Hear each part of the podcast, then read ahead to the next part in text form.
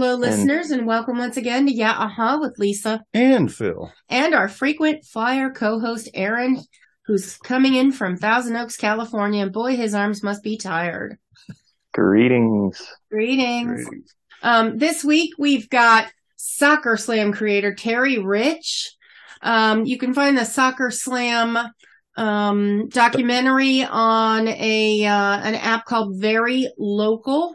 Um, it was easy for us to find. We pulled it right up, no problem. It's a very interesting documentary. It's fun. It's really it's good. Fun. Yeah. I, you know, I'd love to see Soccer Slam get a comeback. Right. Yeah, I got all kinds of ideas if it did come back. Mm-hmm. Starting like with like FanDuel mm-hmm. and all that stuff. They could really send up all the, the gambling and everything. And you can speak to that too because you're you were once the director of the Iowa State Lottery, right? That's correct. Yeah. Also, the North American Lottery president over those years as a director, and part of the Powerball game group. So, had a lot of fun during the during the uh, during the lottery years. Yeah. Mm-hmm. Well, welcome on. Yeah, you, you yeah. have so many things that uh, you know. Yeah, like, there's so much to talk about. I mean, you know, um, if you, do you want to give us a little bit of your CV, so to speak? Sure. Okay. Let's let's get started back being on the farm. Grew up in Iowa, mm-hmm. a little small town of 50 people. How about wow. that? And uh, went to school. I was going to be a math major, and I got kind of bored with it. Somebody said, "Hey, you can go over here and make a living talking." I thought, "Hey, I'm in." So I went, decided I was going to be in radio and television, but I didn't get a job right away where all my buddies were going to broadcast. But somebody came in and said, "We need somebody to help." For cable television, we're starting a cable television franchise. Uh, uh, do I want to do that? But you know, I got in it and they couldn't pay me much, but they gave me these things called stock options, and I could not have timed it better cable television took off, and I got to work up the ranks in those 20 years and uh, ultimately become the vice president of programming and marketing. And uh, worked with all the folks like a Ted Turner and and uh, MTV's and CNN's, all of the different networks to help bring cable television to homes across the U.S. And at the same time, I always tried to have two jobs going in case one didn't work. Uh, I also did rock and roll radio for uh, for a hundred thousand watt uh, uh FM station, which was really fun too. So that happened till I was forty. Now my dad always said, you know, go to work for someone, make some money, and then you'll turn sixty two, you'll get your Social Security, and then you'll be happy. And at age forty, they cashed us out. I didn't have a job, and I thought, man happiness doesn't happen when you hit your goal. Happiness happens on the way because that company was so entrepreneurial, so fun. Everything we touched seemed to turn mm-hmm. to gold. And uh, that really made it fun. So I decided to start my own company and continue what I was doing with the cable company. And that was HBO free preview. So once in a while, you'll turn on your TV and there'll be free HBO and say, Hey, Marge, somebody's messing with our cable. so uh, what we did was took over that channel, a local channel that everybody could get, and then we'd show HBO for a weekend and then come on in between and say, now's the time to call and get HBO. And we were making so much money for these companies getting all these together. So I started doing that. And then I got calls from ESPN to do a pay per view special, all the Bo Holyfield fights to get people to buy the pay per view and did work for the Disney Channel and all these different companies. But at age 50, guess what happens? Midlife crisis. Yep. I said, I got to get off the road. I want to be with my family. I've made the money I want to make. I've traveled what I want to do. So I want to do something different. And I got a call from an ex governor said, Hey, they're going to close the zoo. Would you be interested in running a zoo? And I thought, geez, I grew cattle on a farm. I, I, don't know what giraffe would be that much different. so uh, I de- decided to go in, and they were losing six hundred thousand dollars a year, and we turned that around, and you know, with some creative ideas, and ultimately uh, got it in the black, and then raised another 15, 20 million dollars with an endowment, so it's got money to run the place for here on out. And then I got a call said, "Hey, the the lottery is is uh, changing. The gentleman retired. Would you be interested in running a lottery?" And I loved marketing and sales, so yeah, I run a lottery uh, and uh, gave away nearly one, or I did give over one billion dollars away over the ten years I was there. So that was really fun. And in the middle of that, mm-hmm. had a really weird situation where we cracked the largest lottery fraud in U.S. history. So wow. I spent about ten years in the lottery business, mm-hmm. and then uh, ultimately. Uh, retired, and now I'm on the road talking about fraud and ethics because of that fraud, uh, fraud that happened with the national lottery. Yeah. Mm-hmm. Do you want to uh, can you elaborate a little bit on deal. Can you elaborate a little bit on a little bit on that scandal? Um, I know Lisa I mentioned that to you earlier, and you were mm-hmm. curious. Mm-hmm. You know, yeah. What exactly did? Well, we ultimately called it the eighty billion dollar gamble. Um, you know, anytime there's money and people are around a lot of money, somebody's always thinking, "How could I get a piece of that?" Right? And so, uh, as I was in the lottery, about two years in, I got a call said, "Hey, we had this big winner, jackpot winner. It was called Hot Lotto. We had about 17 states, kind of like Powerball, where we pooled the money together to get big jackpots. And lo and behold, someone won $16.5 million. Mm. Well, usually they show up within a few weeks. Sometimes you wait a while, talk to a lawyer, talk to an accountant, but this person didn't show up. Then it was two months, and it's three. You have a year to claim that big jackpot. Six months in, we did announcements. We started getting people coming out of the woodwork. Hey, I, I think the uh, clerk stole my ticket. Or, uh, hey, my husband, I think, is an organized crime. So if they come in, that money, half of that money is mine because I know he stopped there and we were married when that happened. You know, we get these all these questions, but the lottery ticket is so secure. We could tell that all of those were were not they they didn't have a claim to it. But we got a call about 11 months in, one month before the ticket was to expire, said, Hey, I'm a retired lawyer in Canada. I have the ticket. Here are the serial numbers. I'm going to send you the ticket. You send me the 16.5 million. Mm-hmm. Ding, ding. Yeah. Right, buddy. So uh, mm-hmm. we said, no, you got to tell us who, who bought the ticket. They said, no, I don't have to tell you that. We said, yeah, you do. He said, no, I bought the ticket. I, I, uh, and we said, well, what were you wearing? Well, every convenience store today has cameras this one had audio too, and mm it just didn't sound like him. And so we knew he committed fraud. So we called the Department of Criminal Investigation. We're going to have him come in. We we may uh, have wanted to. We wouldn't have uh, tried to arrest him, but the uh, but we would maybe ask them to if they found there was probable cause. But he didn't show up.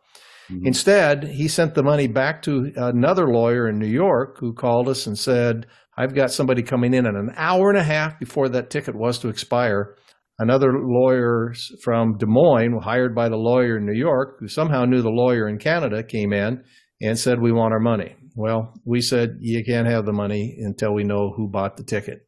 Mm-hmm. They said, mm-hmm. We don't have to tell you. We said, We aren't going to give you the money. We negotiated for about three or four weeks, and lo and behold, they just said, Okay, we don't want the publicity. You can keep the money. Oh. Uh, I don't care if you're Bill Gates, 16.5 million bucks, a lot of money. Well, Long yeah. story short, they gave it up. Uh, we started an investigation through the Department of Criminal Investigation and, and the Attorney General's office, and uh, the money came back to us. We gave it back to all the states who purchased had purchased tickets. We gave the money away again because the people who play the game should get the money ultimately. Mm-hmm. Gave away the money. It took almost three years until they finally got a chance to go up to Canada and out to New York and talk to those individuals. And lo and behold, the trust based in Belize, hmm, ding, ding, ding, uh, was actually uh, that that trust's president was the guy in Canada and the guy in New York. And here's the question that our folks ask that I never hope you are asked: Do you want to be the witness or you want to be the the defendant? And you know mm-hmm. what? Both of them said we'll be the witness, and they gave up a guy in Texas. And that guy in Texas had a, was a lawyer who had a client and we couldn't figure out how that all tied together. So it almost took about four years before we decided the only piece of evidence we have left, this is going to just statute of limitations. It's not going to be given away. And, you know, who cares? It's not that big a deal, right?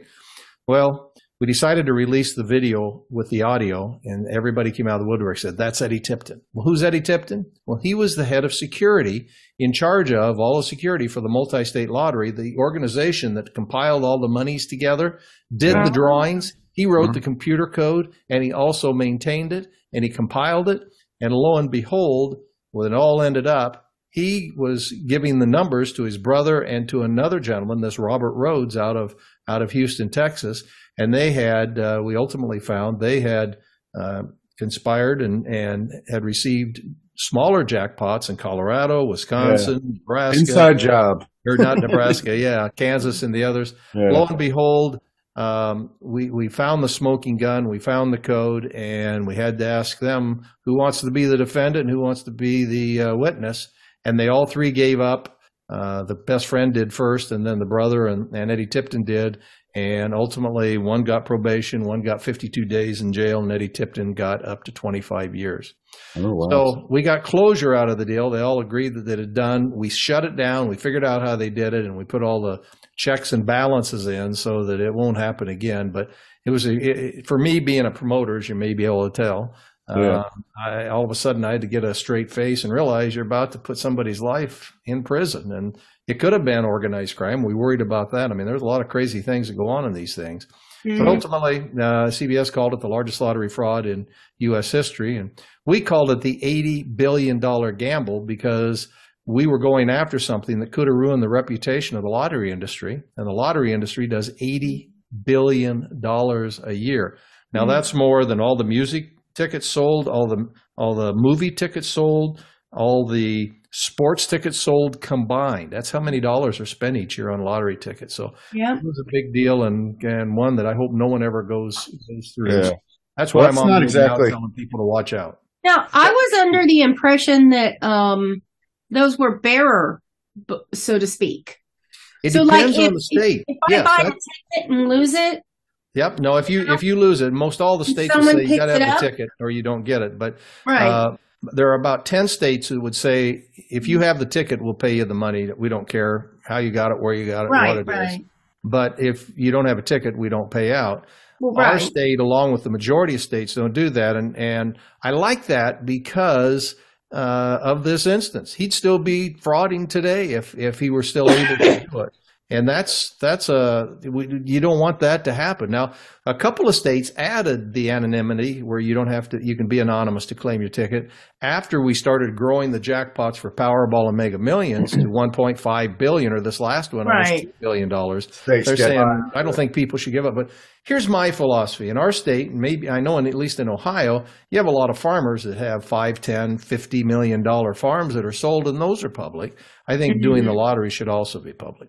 Yeah. yeah. Well, it reminds me of Office Space. You know this thing they had in Office Space, but there they were shaving like a percentage of a penny off yeah. of every uh, you know every transaction. Of yeah. Here you're talking about you know a small you know, small winning here, small winning there, but it seemed like you know the, the dots the dots started to be connected. I guess. Well, it's yeah. greediness. winnings. No doubt it's greediness. And the American Association of Certified Fraud Examiners say that there are three things. If you own a business today, there are three things that create fraud in your business. Number one is financial need. Now, you and I, all of us want to make more money, right? Even if you're in California, you want to make more money. And, uh, so Especially. that's one, but it usually happens when somebody gets a divorce. You can have the best employee, but they go through a divorce, gambling problems, alcohol problems, drug problems. Now they have an urgent need to get more money. But the second piece is opportunity. They've got to have the keys to the kingdom. And and that's why you have someone write the check and a different person write the PO. You hear about churches and schools all the time, people stealing because one person has all the keys to the kingdom and get by with it for a while. Right. The third piece is rationale. At what point does the little devil on your shoulder say, "Yeah, go ahead and do it. You right, deserve it." Over here, Joe's making more money than you are. You you deserve it. Go for it. When all three of those combine, then people, uh, you're you're right for fraud, and that's that's why having uh, diversion, division of, of authority and that sort of thing is so important. Or just basically having an agreement when you're hired to say, if you get caught, you're going to get fired because that little devil will remember that when you mm-hmm. start thinking about whether you should rationalize and steal. Temptation. When, when you were with the lottery, were you allowed to play the lottery or were you prohibited from it? Good question. Um, we had a debate as as directors because these have so many different people who are in charge of different things we know how secure it, it is supposed to be and should be. And so we said, why shouldn't we be able to play? Then well, that'd look bad with the public. So I couldn't play anything within my state on any game.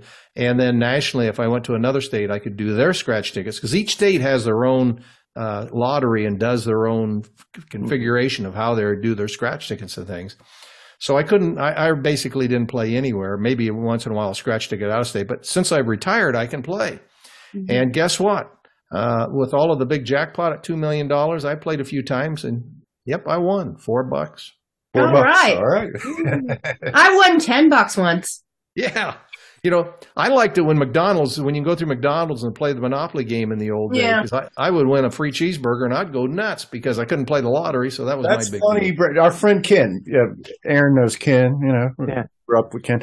He, uh, he has a little gambit going where he gets a free sausage and egg uh, biscuit from McDonald's there's an app or something where he goes on and, and he, you do the survey and he's yeah he's done the survey over and over he's like traded it in traded up he like he keeps going to different mcdonald's keeps, and stuff yeah you probably own one here pretty soon right. Yeah, yeah. So from there, it yeah. kind of escalates maybe In the more like breakfast for like a year. Yeah. yeah. We I should have Ken on and discuss that. Right. I, I probably should. Yeah, I'll, I'll edit that out. I'm going to. It's a potential uh, McDonald's scam. Scam. yeah, right. Well, but there was legal. one. At I one mean, point, it's on the receipt. Back to the point you mentioned a little bit earlier, Lisa. That is people get greedy. Eddie and his brothers got by with it for almost six years with various smaller jackpots, but they had this urge because they were using this computer that drew the numbers rather than balls like Powerball or Mega Million.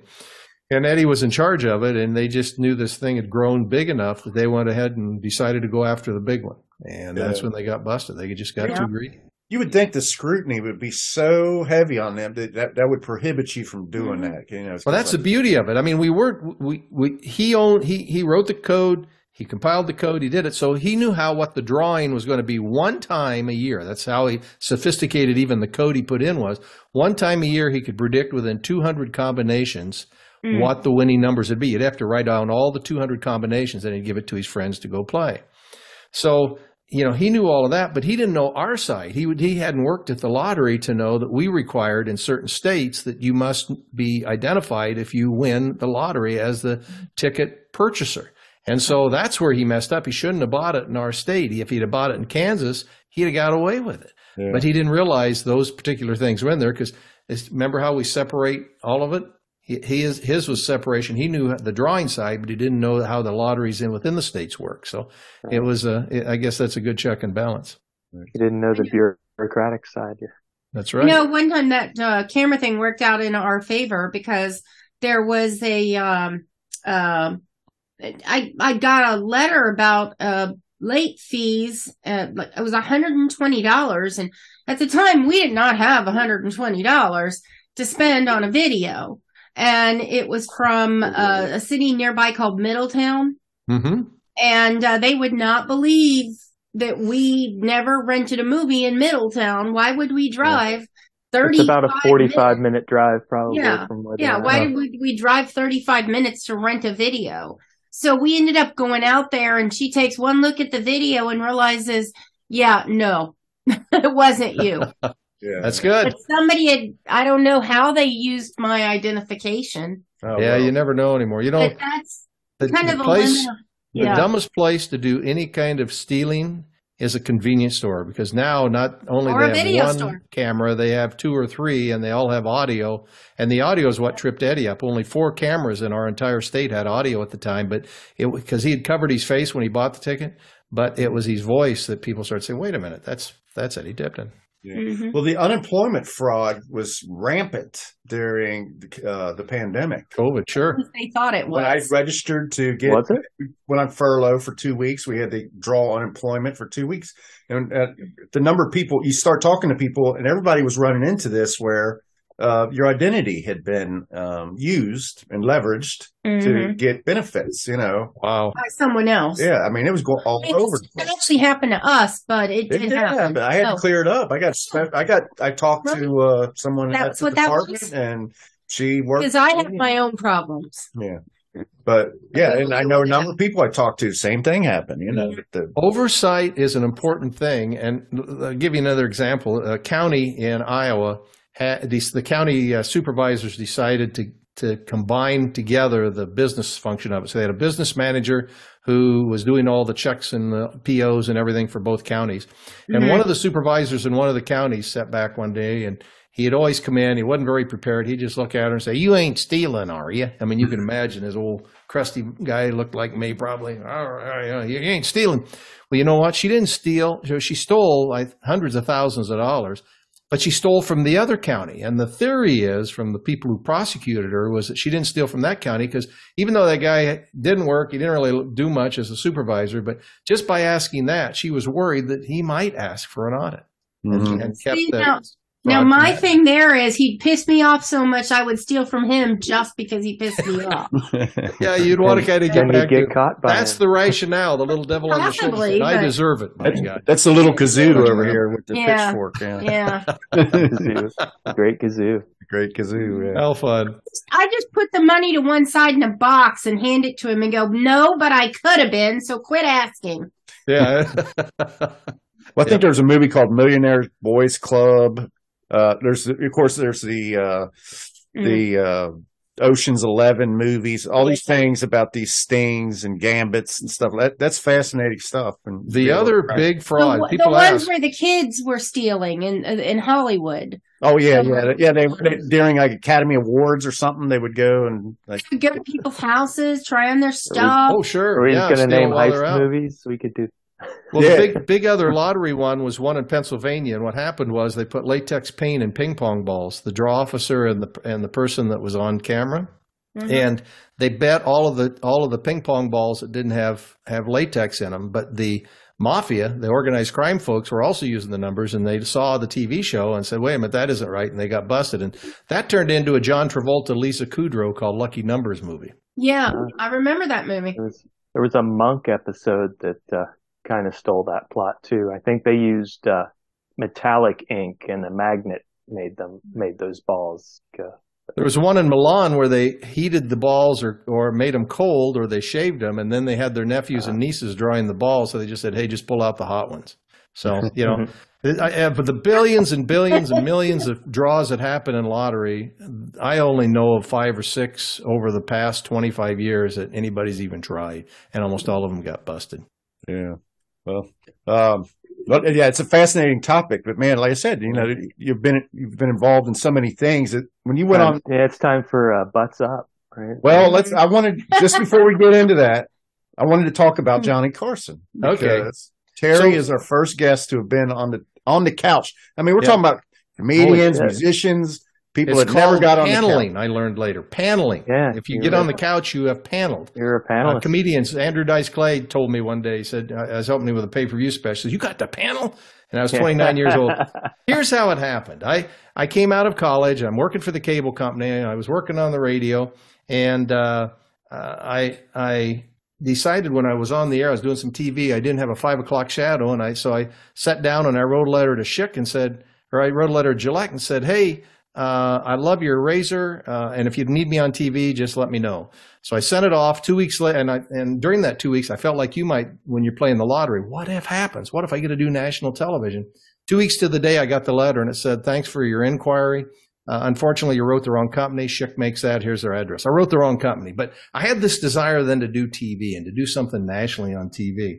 And about two years later, even though I failed with that, about two years later, I uh, I uh, got a call from my hometown, that little town of 50 farm community, and they said, Hey, we're going to have a centennial. We don't know whether they're 100 years old, but we're going to have one anyway. And uh, we help us with publicity. So I said, Okay. And they said, Well, you've done some TV, so we want you, you know, you, you, you're our most famous person. I said, If I'm your most famous person, we better adopt somebody. So mm-hmm. we sent out uh, I was going to send out 20 letters from the P- citizens of Cooper, but instead I hit the wrong button in the old days of the mimeograph and did 44. So I sent them all out. And every one of them failed, saying that we want to adopt you as a celebrity just for one day. We haven't had anybody for 100 years. Mm-hmm. Only one letter created a response. I failed 43 of the 44 times. And that letter said, Dear Mr. Rich, uh, or, you know, please, we, are going to give you a free oil and lube. You wear a pair of bib overalls. We inquired about them. No difference between an apple pie and a cow pie, that sort of thing. We gave away a free cemetery plot if you win. Got a call from United Press International. I had no idea who United Press International was. They said, We like it. We're going to put it on the wires. So they put it on the wires, and 30 minutes to the second, I get a call and said, "Hey, hey, this is uh, this is Jim McCawley. I'm a talent coordinator with the Tonight Show. You know, Johnny was born in Iowa. We loved what we're doing. We're going into a meeting, but you got to guarantee us that we're we're first on this story because you're going to oh, get yeah. calls from all of the reality shows. Sorry, heck yeah. oh yeah, hell yes, yeah. We'll be we'll we'll guarantee it. I hung up the phone, picked it up. I couldn't get a dial tone, and I hear this mm. screaming, "Hey, hey, hey, hey! This is Judy Steinberger with Good Morning America. We want you to New York tomorrow." Sorry, I just uh, committed can't to do the it. I'm going show. to Johnny. You can't legally do that. Blah blah blah. Well, long story short, they talked about uplinking and doing the entire show from Cooper, Iowa. By the time we got through this, I fell in love with the town. And uh, that's how I got the idea to start those free HBO previews because no one had ever done an uplink with a satellite out of Iowa before that happened. Mm-hmm. But they couldn't get everything coordinated, so they brought three of us out, paid our limousine, we got everything. We have our own dressing room. We were on for 20 minutes, two commercial breaks. Tom Jones was the only act on after us, and we got to meet Johnny. And they played it two years later on the Best of Carson, and it was really fun. 20 million people, they said, watched that evening. I was 29 wow. years old and uh, it was an experience that kind of shot me up in in my career. but yeah. more than anything else, just to learn the hospitality of Midwesterners of how great a guy he really was. They let us go up and they said, "You want to go sit in his chair and take a picture afterward?" I mean, they were just absolutely cordial. While the That's band's awesome. outside smoking their cigs, you know. From Hollywood, The Tonight Show, starring Johnny Carson. Is Ed McMahon along with Doc Severinsen and the NBC Orchestra, inviting you to join Johnny and his guests, Tom Jones, and from Cooper, Iowa, Gerald Lawton. Myrtle Witcher, and Terry Rich. And now, ladies and gentlemen, here's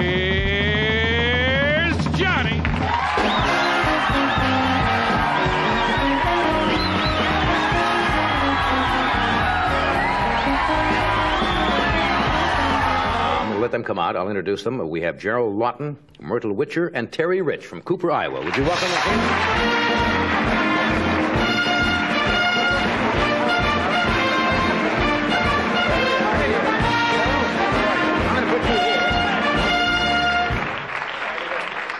we'll put you there. Now we'll get all the names straight here. This is Gerald Lawton. This obviously is Myrtle. Did I pronounce your last name right, Myrtle? Witcher?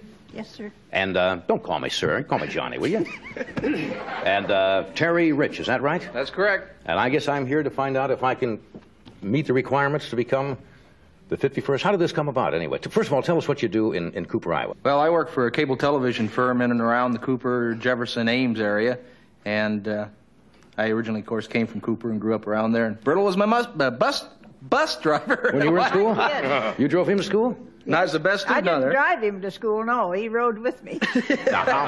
yeah, don't take his cigarette box though. Somebody, I think Don Rickles did one time and took it over to the set of like uh, that show he did. Oh, that's right. Yeah, yeah. Person made a Sharkey. the other thing was Ed McMahon. I swear to God, was drinking straight whiskey. No doubt in my mind. Who?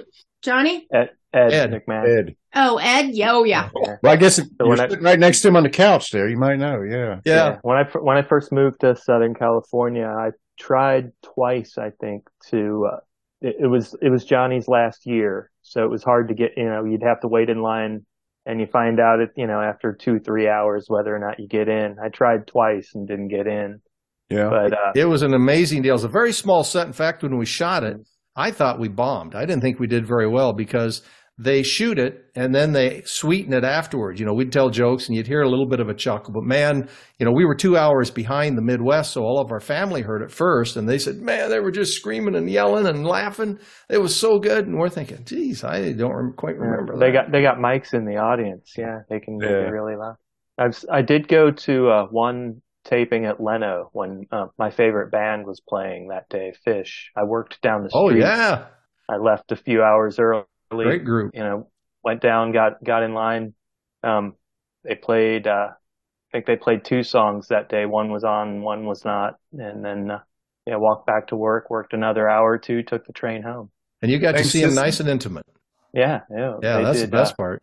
Same system though. I mean, you have to go line up and wait same, same. Yeah, system. but it, it wasn't like Johnny's Pretty last year. Everybody trying to get in. Yeah, it was, yeah. It, right. It was still enough uh, Phish people in the know trying to get in though. And it's amazing how big of an audience they had back then. Anymore today, we're so fragmented. Even when cable television came in, you know, fragmented out. But we went from there. We drove over and saw a guy named Glen Campbell, an old entertainer oh, yeah. in Vegas. No, he came out him. and he looked down and said, "Hey, weren't you guys on the Tonight Show last night?" I, oh my gosh! Wow. Yeah pretty mm-hmm. crazy.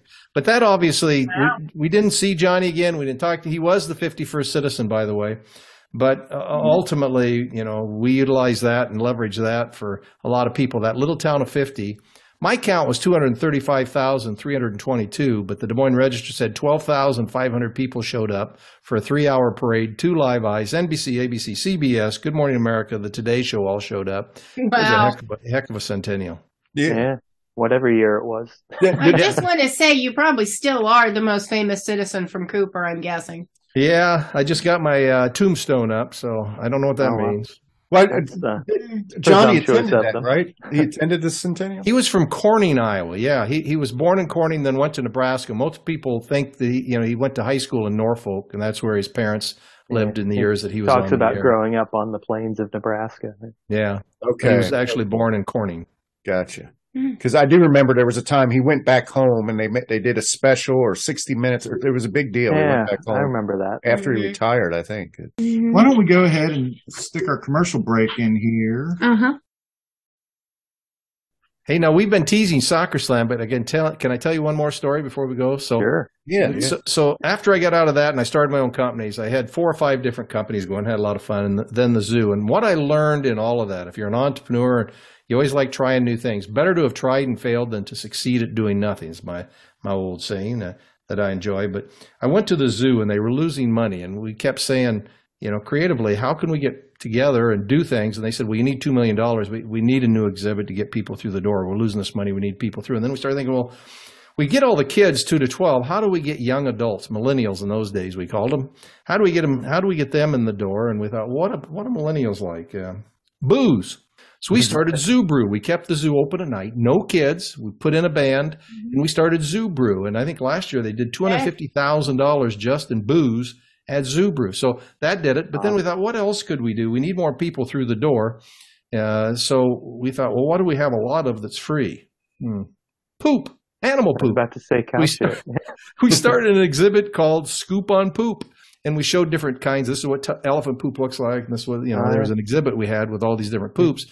And then we realized that we've got, uh, a, we've got a book, What Shat That? And every page has different, you know. oh, yeah, yeah, yeah. What Shat That? Can we say that? Yeah. yeah. yeah, yeah. Okay. No, I'm going to pull a brown card on you on that one. oh, nice. We're getting close to the story on the brown card. Okay. So then we, we realized that tigers are natural predators against white-tailed deer, which is prey, which eat all of our flowers and everything. So we started selling two-gallon buckets of, of tiger, tiger piss and put it out by the flowers, and it worked like a charm. We sold twenty thousand dollars worth of tiger poop that summer to help keep the zoo up and going and get it up over the top. Tell wow. the USDA and told us she can't sell exotic poop. So there's there's my two fun stories with the zoo. Yeah, but is it exotic if it's a, a domestic? It's if it's a local. It's I mean, they're still yeah, exotic because exotic they still animal. have certain, I guess, DNA or whatever that you don't want to cross cross in that. I mean, how resourceful is that? You know, turning. It was fun. What about what about fur? You could have maybe done tiger fur. Yeah, we, uh, the, the, the probably PETA folks would have really got on us, and we started doing. Of course, we could just take the hair that they, they take off, I suppose. Right. So those those were some creative things we tried to do uh, to to get it to cash flow and get it to rolling. Right. You're you're actually the second guy in promotions that we've had on this show. I don't know if you're familiar with who uh, Andy um, Furman is from. He's, he was big in Cincinnati radio back in the day, sports radio. But uh, he was uh, he was big in sports promotion all around the Midwest. Horse I, racing. you guys ever yep. yeah paths? Horse racing. Yeah. Yep. I love trying new things, and that's I mean, as you all yeah. are doing right here, putting it together and and getting ahead of the curve and doing podcasts. Uh, you know, that's it's very rewarding, and and that's why I enjoy still doing these kinds of things. But right. it all kind of boiled around in between there to coming out of the out of the cable business and the Johnny Carson bit to do these free previews. And I wanted to try to do different things. But every time I did this free preview, I would do a, uh, we'd go out and do it on a weekend. We'd show it, I'd come home. Nobody knew what we did. We were doing them from Walt Disney World and Hollywood and every place else. Mm-hmm. But in those days, you know, you work for hire. You got a check at the end of it, but you know, you didn't have an asset. You didn't have something that would continue to give you residuals. And I started thinking, what could we do? Let's do a, t- could we do a TV show? And I started thinking cable television. I've been promoting it all this time. What's the number one show? World Wrestling Federation. So I thought, hmm. well, World Wrestling Federation, what's another sport we could do like that that doesn't pay any of their pro players after you're out of college? You're pretty much done.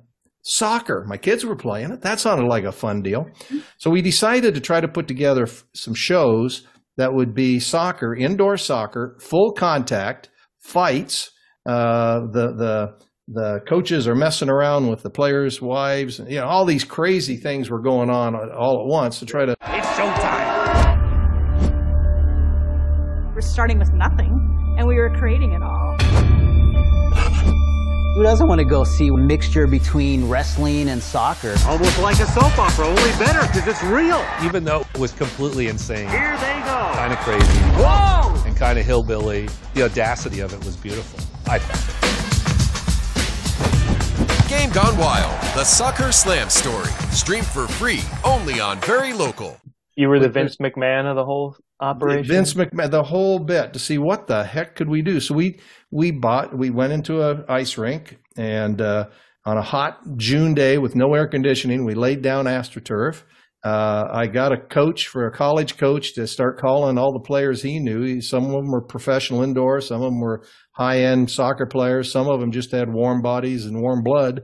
And we brought them in. We hired, we put them in weird outfits and I hired two stuntmen from Hollywood to do all the fights. So every show we could say go, and they had different uniforms on each time. And they'd go out and just knock the daylights. Right. You just looked like oh my but god, like the same two guys every mm-hmm. time, right? Same I mean, two guys every time, and they were wearing Vans. Yeah, but you're yeah, they, they, had different shoes. Watching, you know. Well, yeah, but that was yeah. yeah. that was the point. Though you know, somebody that that was part of the camp of it. I mean, and and to me, this harkens back to when we would watch the westerns on the weekends and uh, one time I started crying because somebody shot a horse. And I was like, but the horsey died. And he goes, well, don't you get upset when the people die? And I was like, no, daddy, they come back next week. Yeah. the thing I loved about it, I, you know, I liked wrestling when it, back when I was a kid because it was mm. over the top. You know, it was like yeah. really crazy, you know, larger than life characters, the great sense of humor. Yeah. And then, you know, then it got, when McMahon kind of became the, uh, um, held a monopoly on it. Like yeah. then it started, it gets more of an edge. I don't know, or maybe yeah. it's just you know, it's it's more. It was him. grew up. I distinctly yeah. remember my uncle saying, "How come the ref isn't calling? He should be calling that." You know, I'm thinking, you know, Uncle Joe. It's, you know, it's, it's way too involved. But real. ours, of course, was real, and so we we take these four. We got them on Fox Sports World, and uh, they they picked it up, and lo and behold, the soccer people hated it. They just thought yeah. it was awful. Yet the college groups all of a sudden said, "This is the greatest thing I've ever seen," and it yeah. was completely forgotten about. Uh, we did the four shows. We, we we recut it and did them in Spanish. Went down to Miami and hired over over two days, right? Comedian, and we we we put it together, and lo and behold, uh, I got busy on the HBO stuff. We forgot all about it. And about two years ago, theathletic.com, which covers all the sports, but the head writer yeah. for soccer found it and said, We're going to do a story on this. And they did a 23 page feature story on Soccer Slam. And that's, that's how the idea then went the out. Only, went out. The only prep I did for this was I read that article, actually. Is that right? Yes.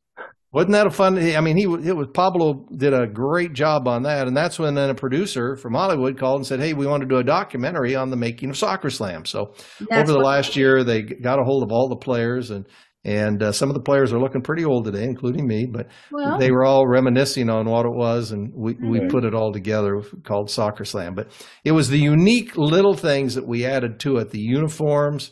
Uh, we threw a second ball in for the last two minutes we try to think like of everything that don't like soccer would would would would yeah. uh, wider on. goals. Yeah, yeah, say it again. Wider goals. Wide, uh, the wider goals that had extra targets for three times the points. Oh yeah, one of the targets. Multipliers. Yeah. Um, that I mean, he had a great sense of humor. I mean, it yeah. was very like, very pinball. There were good. I loved it when they uh, when they escorted the ball girl out Oh yeah, yeah, because she was uh, she was helping the one player. She was having some, something was going on her, with her and other players, yeah. so she kept throwing the ball to him. And most of yeah. that was scripted, but you know what? Sure, sure. We didn't know what was going on. We just had had this guy that was Lou Spadini, who was an actor in Des Moines. We just said, "Hey, you go with an ENG crew, and here's kind of the script. You just go interview people and just tell them to be crazy." And that's exactly yeah. what he did. He had no idea what the announcers were saying because the announcers actually recorded it two weeks later. Uh, we just went in and shot a bunch of people shooting the ball and pushing each other into the wall and trying to get all these different angles. And then uh, the edit group uh, really did. did kind of Spadini was named after a local restaurant or something, right? That's right. Lou Spadini was a boy. You have great recall, Aaron. I'm impressed, I, I, I just read it. yeah. Well, the, there's got the the performers had a really good sense of humor. They were good actors. I mean, they, big personalities. You know, it would there was uh, mm-hmm. you know, it was campy. It was supposed to be campy, but from the documentary, it really you know really came through. Like, who was the guy? Was it Lou or the Lou Spadini?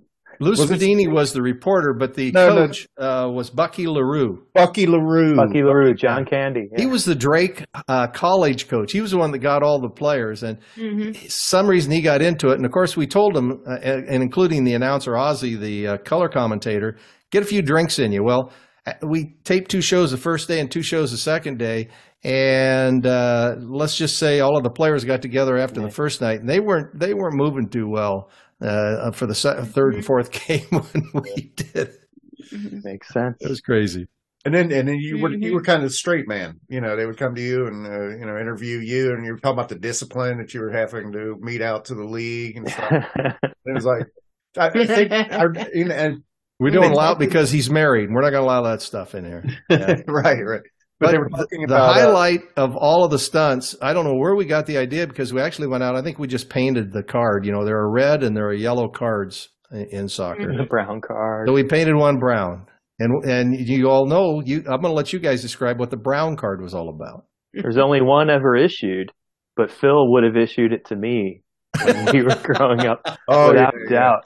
That was one If of he was given if he was given one brown activities. card in life. So do you And- guys and- think I should go ahead? and I'm thinking about Gas patenting card. those so the, the Yeah. kids can have them when they go to school and stuff. Absolutely, That'll be you the get, Yeah. He, he drew. He get a. He drew. He drew the brown card. He's I know. I sent like to the the box. pizza guy. The old pizza guy was awesome. Yeah. Fall Yeah. was funny, and know that guy. I've just heard yesterday that he may still be around here working at another store. Um, he was a Bosnian kid who who didn't speak a lot of the language, but when he heard that we were looking for soccer players, he showed up, but he had to work that day, so he came late and he was in his pizza outfit. So we thought, what the heck? We we don't care if we plug Papa Throw him on John's. the field. So he got him on the field. He was throwing the pizzas around, and then he was doing it. And they were talking about fa, a long, long way to run. You know, I mean, it just everybody just got into it when you know, just mm-hmm. like we're doing now. The things we could. But you guys said you had some ideas that you had put in the show. If you could you redo it, right? Well, I would, I would do, I would definitely play off of like uh, Bally's and FanDuel and all the gambling that's creeping into professional Oh sports. yeah, put, let's set fake lines and have somebody lose a lot of money on it. Yeah. Oh yeah, there'd definitely be, you know, there'd be like uh maybe some uh muscle in the crowd, you know, when and bearing down on a player that's on the take or something, you know. Yep. There'd be uh Point uh, shaving scandals. right. That's just one thing I would put in there, but uh I mean, it, the possibilities are endless, you know. I'm trying to think The of butts another up was a pinball fun- related thing. You, Aaron, didn't you mention the butts up? Butts I did up, mention because butts up. My yeah. kids Yeah, had that, but butts I found out now they've outlawed it in our state Ah. because they, you know, it's it's uh, when somebody got in trouble, they had to do the butts up. But they So it sounds like a sounds like the wall you would make for a penalty kick, but you turn around with your butt toward the ball. Is that that's so? right. You could, you could make it twerk breaks. Twerk, yeah, there you go. I like that. Be That'd be Yeah. that'd be a target. Instead of the Be seventh moving. inning tre- stretch, the uh, the third inning twerk break. What about Yeah. uh, What was how was how was the scoring for the for the butts up though? Well, the butts up that we had, there there were two additional scoring opportunities: the butts up, and then the three point shots we used, so that when we edited, you really didn't. It's it was t- you if you were in the stadium, you'd never know what what the score was because we didn't even put it up on the on the deal. We wanted it always. For for some reason, it just was amazing that at the end of every game, the team that got all the static and wasn't doing very well came back and won. I just didn't know how that happened, but that uh, uh, creative editing really helped that when you had all these extra games that people really didn't understand. So it was like Mhm. 58 to 53 at the end versus zero zero or one to zero. they That threw the slam ball in and wasn't that like double points? that slam ball was three points, and if you hit the and- if you hit uh, the uh, the square up in the in the goal, it was even more. Yeah. oh, oh, you could have a fan trying to explain the game uh, in the booth. You get So Fred they can Willard, but- talk about it too. Yeah, I like that. Yeah, because the guys didn't have any idea what was going on. Right, right. well, Booth reviews. Yeah, you could incorporate booth reviews, you know. Uh, things might turn up on the camera that weren't seen in, during the live action, like some kind of foul play or something. And the uh, players should be up there giving Ozzy, the color commentator, all sorts of static. How dare you say that about me? And That's right. Yeah. What about uh, it?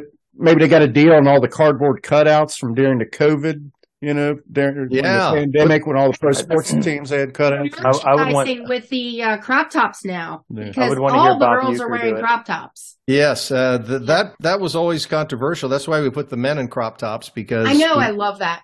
we we wanted to make try to try to make it equal and all. But obviously, we have to have more uh, female players um, and just try to get all of the different leagues You know, some of the things Bob said in those the... days would not not pass the day. But you know, it was, the, it was the times, and it, it, was meant to be fun. And if somebody it it made is. fun of somebody, usually the person that got made fun of gets to score a special goal, or they right. win the game in the end. So that's kind of fun. Oh, oh bully shots! Well, you would have to. Uh... If somebody bullies you, you get to take a shot. Yeah. Well, yeah, kind of be, uh, that would be a timely. I like that. Yeah. Yeah. You you would have to you would have to accommodate uh, more recent, you know, like political correctness and stuff. It was not politically correct always back in back in. Uh, well, even the fights and stuff, you know, probably weren't weren't uh, as politically correct. But if you you know handled the right way and you see they get back up and everybody's fine, it's you know it's WWE and you know, all the right. movies that we basically see. Basically, hockey without skates and sticks, right? There yeah. you go.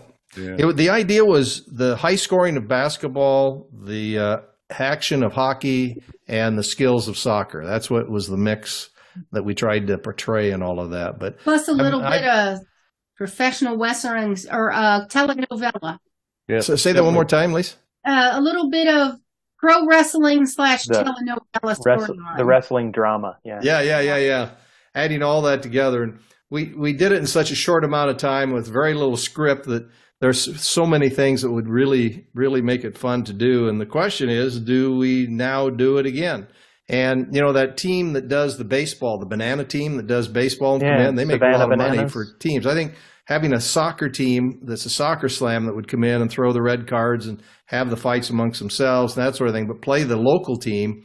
And then the mm-hmm. local team, for some reason, wins at the end for the kids to laugh. The Harlem Globetrotter feel might right. be better than actually trying to do leagues or you know, where yeah. WWE has, you know, 10 people that are wrestling. One, one team have to have 21. It'd taking all comers. Yeah. yeah. Barnstorming. Uh, what is it? The, the, the team could, um, what is it? You could make yeah. the, the whole team total, wear skirts total Harlem because there's a girl on the team. Yeah. That's sports the shorts with the little skirt in front. Right, right. Yeah, well, yeah. I mean, that would be uh, a whole new thing, right? I mean, you, yeah. you have your first female soccer slam. You know. Anybody watching this, I think they can, as you do these, you have place they can comment. I'd love to get all the different comments and ideas that people have that can see it. We should say where where you can actually see the show. Most people, it's a it's a Hearst streaming service. They just opened it up, so we're one of the first original shows outside of what they do for news and weather. Anywhere in the U.S., it's called Very Local, V E R Y Local. And it downloads easily, doesn't it, Lisa? Yep. yep. Put well, it on and it should be the first one up there. takes care of that stuff for us. So it's really easy for me. Yeah. Yeah. Right. so, mm. wow. So yeah, that, that obviously that uh, um, struck a nerve. I mean, that was that was yeah. definitely fun to watch. You know. Uh, uh, you know, where our podcast is on most of the platforms. Um, we do welcome comments. Right. Um, have you ever met Vince McMahon or uh, I did. I'll throw out a name Vince for in you. the early days, and I, we were doing cable, Hulk Hogan, and uh, yeah, mm-hmm. and some of the others, the early early ones Did we you met. Meet Cyndi Lauper. Never got to meet Cyndi Lauper. Let me throw Love her. I have psoriasis too, so you know. Let me throw out a name. I wonder if you've heard of this guy, David McLane. No. Okay. Name sounds familiar. What about women of wrestling? There you go. Mm-hmm. I mean, there, there, are ways you can do all these, and in today's legal end, you got to try to do that. I wondered whether I should patent that brown card, though. You suppose? I think you should. Yeah. yeah, I might. I yeah. might take a look at that. Right, I think you should because after this, kids are going to be doing it all over the place. You want yeah, taking it to school advantage. for the teacher. Yeah. yeah. Waiting, it, yeah. But that's how we got the idea. All of these came from when our kids were playing soccer, and you, you know the big laugh was when somebody tooted, right? Oh, my cousin. Right. Your cousin toots? My, well, my my stepbrother, um, oh. but uh, he grew your up. Your stepbrother's your cousin? Well, no, um, he he's not. I'm going to write this in the next soccer slam. With all of my uh, my cousins, so I kind of thought of him as a cousin. Sure. Because we all grew up together. Sure. But he became my stepbrother later. Okay. Yeah, this one needs to be written this in the a, show. This is a script. Yeah, this yeah, is in the script. script. Aaron, Aaron's got that Hollywood mentality out there already, man. He's thinking this. oh, and I used to have a crush on my uh, first cousin. He oh, was adopted. Keep writing.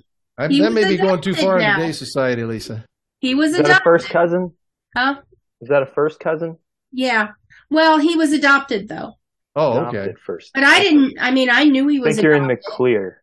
Yeah, I think you're in the He clear. wasn't a biological first cousin, but he was legally Man, this adopted. took a s- wild Well, swing, didn't we it? just, we just went down there for Thanksgiving, and he put her down easy. You know, he, Yeah. he let her know. So He let her know it was over. Philip. Right. So 28 years of marriage, but I was ready to throw it away for a I had to bring her an alcoholic first cousin. Aaron, I'm going to let you take it from here. That's. I'm just gonna take a drink of coffee and. Okay. Yeah. Well, okay. Yeah, it's just coffee too. Yeah. As, we, Wink. as we're winding It down, is actually. Oh, okay. why don't we ask Terry what what kind of projects you you working on in addition to the to this one? You know, I mean, what you got going now? Because you don't seem like a guy who sits still a lot. You know what? It's really tough. And all of a sudden, things kind of ground to a halt. Soccer Slam's done, but uh, there is a possible documentary on the Eddie Tipton story that may happen. Oh, cool. Eddie got out of prison instead of 25. He got out after five years with COVID and good behavior. Um, and I haven't seen him. Uh, he's down in Texas, uh, but we've had a few folks call and say, "Hey, would you be interested?" And uh, my goal is just I want it accurate or whatever, and see Yeah. see what happens. So Yeah. that that may happen, but I really I I've traveled the world. I'm doing. Are the, you gonna write it? Th- Say that again. Would I write it? Are yeah? Would you write it? Well, I've already I, I did a book immediately following. As soon as I retired, I did a whole book on it to put all of the facts so that if Right. anybody does tell the story, But now would you do? Now would you write a, a, a separate one for the Eddie Tipton? you know, uh, name I'm Eddie? not a good writer. Like I, a- I think somebody's more professional than I am on that. That's a good Gotcha. question, but you know, I It's one think thing to write a book. You'd be a, you'd just like be a primary one. source for someone. then. Yeah, I'd, I'd rather be a primary resource along with Rob Sand, the prosecutor, and even Eddie. I mean, it'd be fun to hear Eddie's side of the story because he really hasn't had a chance uh, to uh, uh, to tell it when it's all said and done. But you know, we we solved that with two hot dogs and Bigfoot was part of that story, so it has a little different kind of appeals and craziness, even with Yeah. not only with the fraud. I, I Hot read something about Bigfoot, and I was curious what that was. We have a Well, couple Eddie's- friends that are big into Yeah. big. Eddie's brother was a Bigfoot hunter. He loved hunting Bigfoot, and so he had his Bigfoot hunter friends uh, go cash Had a- the Did you have tickets a in. freezer full of ah. Bigfoot meat? Yeah, I don't know, but they believed in it. I'm telling you, that was a big deal. And the hot dogs, really, the case got busted with the hot dogs because when Eddie bought the ticket, he bought two hot dogs. And when he was found guilty, they had his brother come up and testify as a character witness for him, not unbeknownst to any of us that his brother was involved in the deal. He gets on the stand and he says, "That can't be my brother in that that, that video because that guy bought two hot dogs. My brother don't eat hot dogs." And it was such a funny deal because Eddie's a rather large gentleman. Everybody's head went, "You got to be kidding me!" Yeah. And, uh, Why does he draw the line at hot dogs, right? yeah. An Associated Press reporter captured it, wrote it, sent it on the national wires, and it ended up in uh, in his brother's hometown. And an FBI agent said, "Wait a minute." That's the guy we busted for money laundering. He fell out of a tree Uh-huh. stand. He was hunting Bigfoot out of a tree stand, fell out, and he was in a hospital. They're talking to him, and he said, "No, I won the Colorado lottery." And that guy remembered it from ten years ago. Called us, and said, "You ought to check his brother out too." So, you know what they do oh, then? Oh, wow. They, if you ever do anything illegal, throw you know don't do anything on your cell phone don't do anything on social media they got all the social media contacts from all 3 mm-hmm. they got all the cell phone contacts names in their cell phones and places they've called and we cross-referenced those with all the lottery winners in the us and immediately found five jackpot winners Wow. Yeah, I know. I know. It's like, why look up poisons on the internet when you can just go to any library, open up a cozy murder mystery, and find a poison? And you i'm don't kind of worried about You this lisa Usually in those, She- she's coming up those, some good stories yeah. tonight i think she should be do writing not books check out the book. Those Just people get. at the library. They have no you idea. read the rest of the they're book, those people usually get busted. Don't be afraid, hun. It's fine. But I think it would make a great.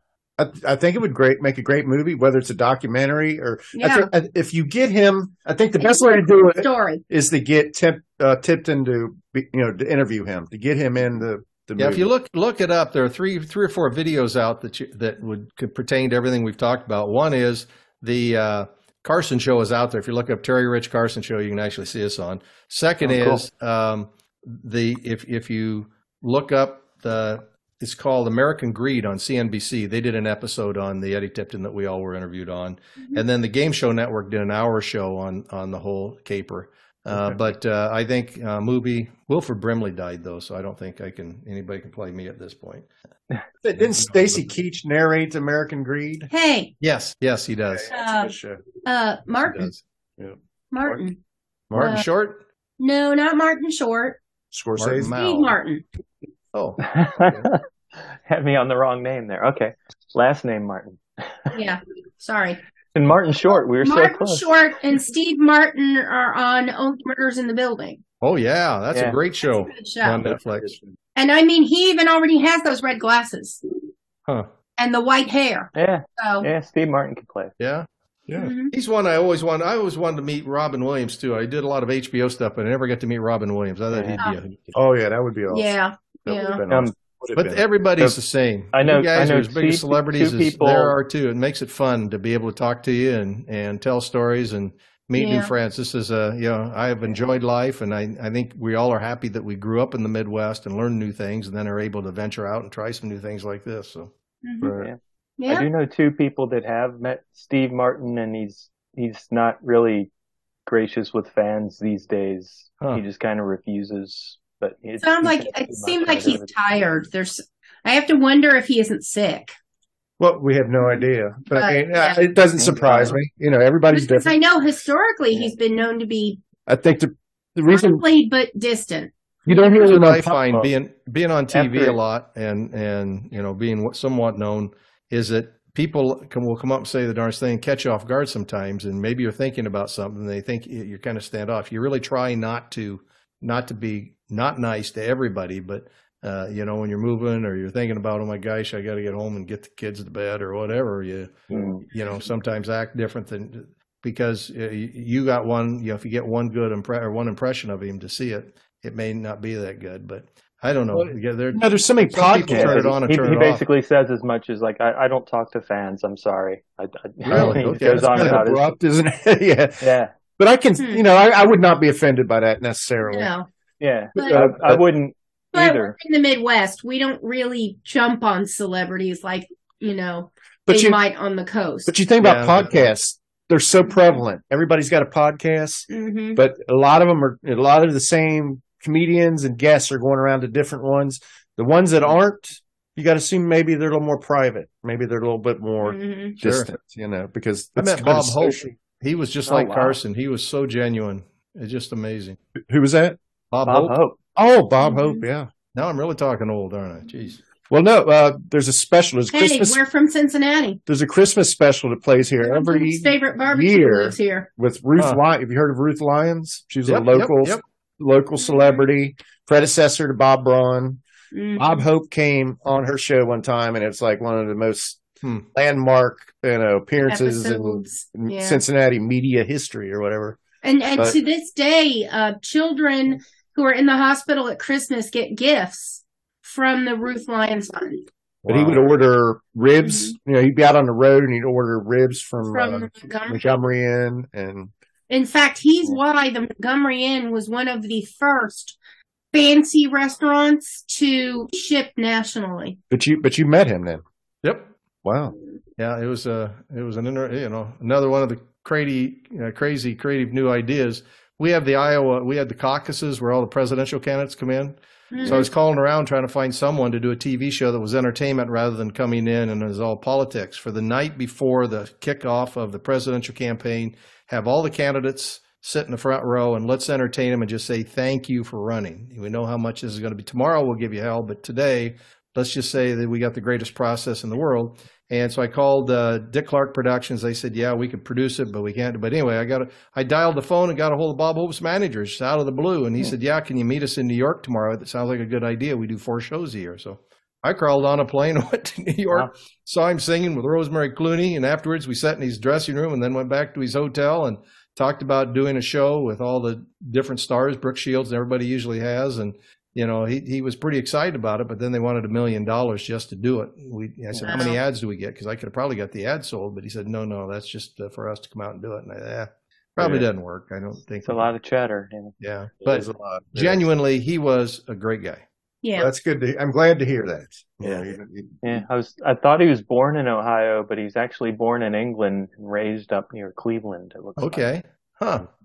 Well, I thought we were going to get you in under an hour, but we're right at an hour. Um, but This was fun. Yeah. and I Yeah, had a good thank time. you for saying something about Soccer Slam because you know we just got it out on, the, and we're just worrying whether people are seeing it, and those were just absolutely great comments. yeah. Yeah, Soccer Slam's how we got on the radar. Um, and we did, we did like, you know, oh, this is cool. And, you know, Saw so many things Yeah. that I wanted to to hit on that I feel like you know maybe there's probably some still some stuff left on the table, but you know we really enjoyed talking to you. So Well, let's if I'm still alive in six months, call me again. We'll talk again. How about that? all right, Sounds good to me. let us know if you decide to uh, do some more Soccer Slam. We'll definitely work with you on that. You got it. You Yeah. got it. Thank you. and so nice to meet you, Terry. I think we Yeah, nice plugged to meet you, Aaron. We plugged everything, right? I mean, Yeah. Oh, yeah. Um, You get, do you have do you have any any more websites or social media handles? Well, if or people want to get a hold of me, terryspeaks.com is my website, and it has all our info and the two two things that I do for speeches, and then soccerslam.com shows the basics. T E R R Y speaks. T E R R Y speaks. Yep, is Dot the website. And then Soccer Slam, always spell it with a K, S O C Yeah, K. S O C K. Otherwise, you'll get like the. Sega video game that was done after we had did the show. Yeah. Oh, Oh, that was in the article too. Soccer Slam. that wouldn't be a bad deal That's either. Amanda. They, that's they stole they stole her they stole your game. Uh, right? I wouldn't say sued they stole it. We we just came to an agreement that we'd do TV and they'll do games, and it was a nice Ah, agreement. Oh, then Very it works nice out. about. Did the did the video game have the brown card? Uh, no brown cards, but they had the it looked like the same uniforms, and the announcers were somewhat the Oh. same, and it played a lot the same. So it uh, it was pretty interesting how we found it. My kids went into Best Buy and just happened to see it and say, "What's this?" And I, whoa. Yeah. But good for Sega, you know. Yeah. good Yeah. ideas. They they create good ideas. They knew a good idea when they saw one. Yeah. Yeah. All No right, thought of. Terry. Thank you. Really Tim. appreciate it. Thank Thank you so job. much. It was a Pleasure. pleasure. All Thanks, right. Phil and Lisa. Thank you, Aaron. Bye. Th- All right. Bye. Bye bye. Good night. Good night. Good night.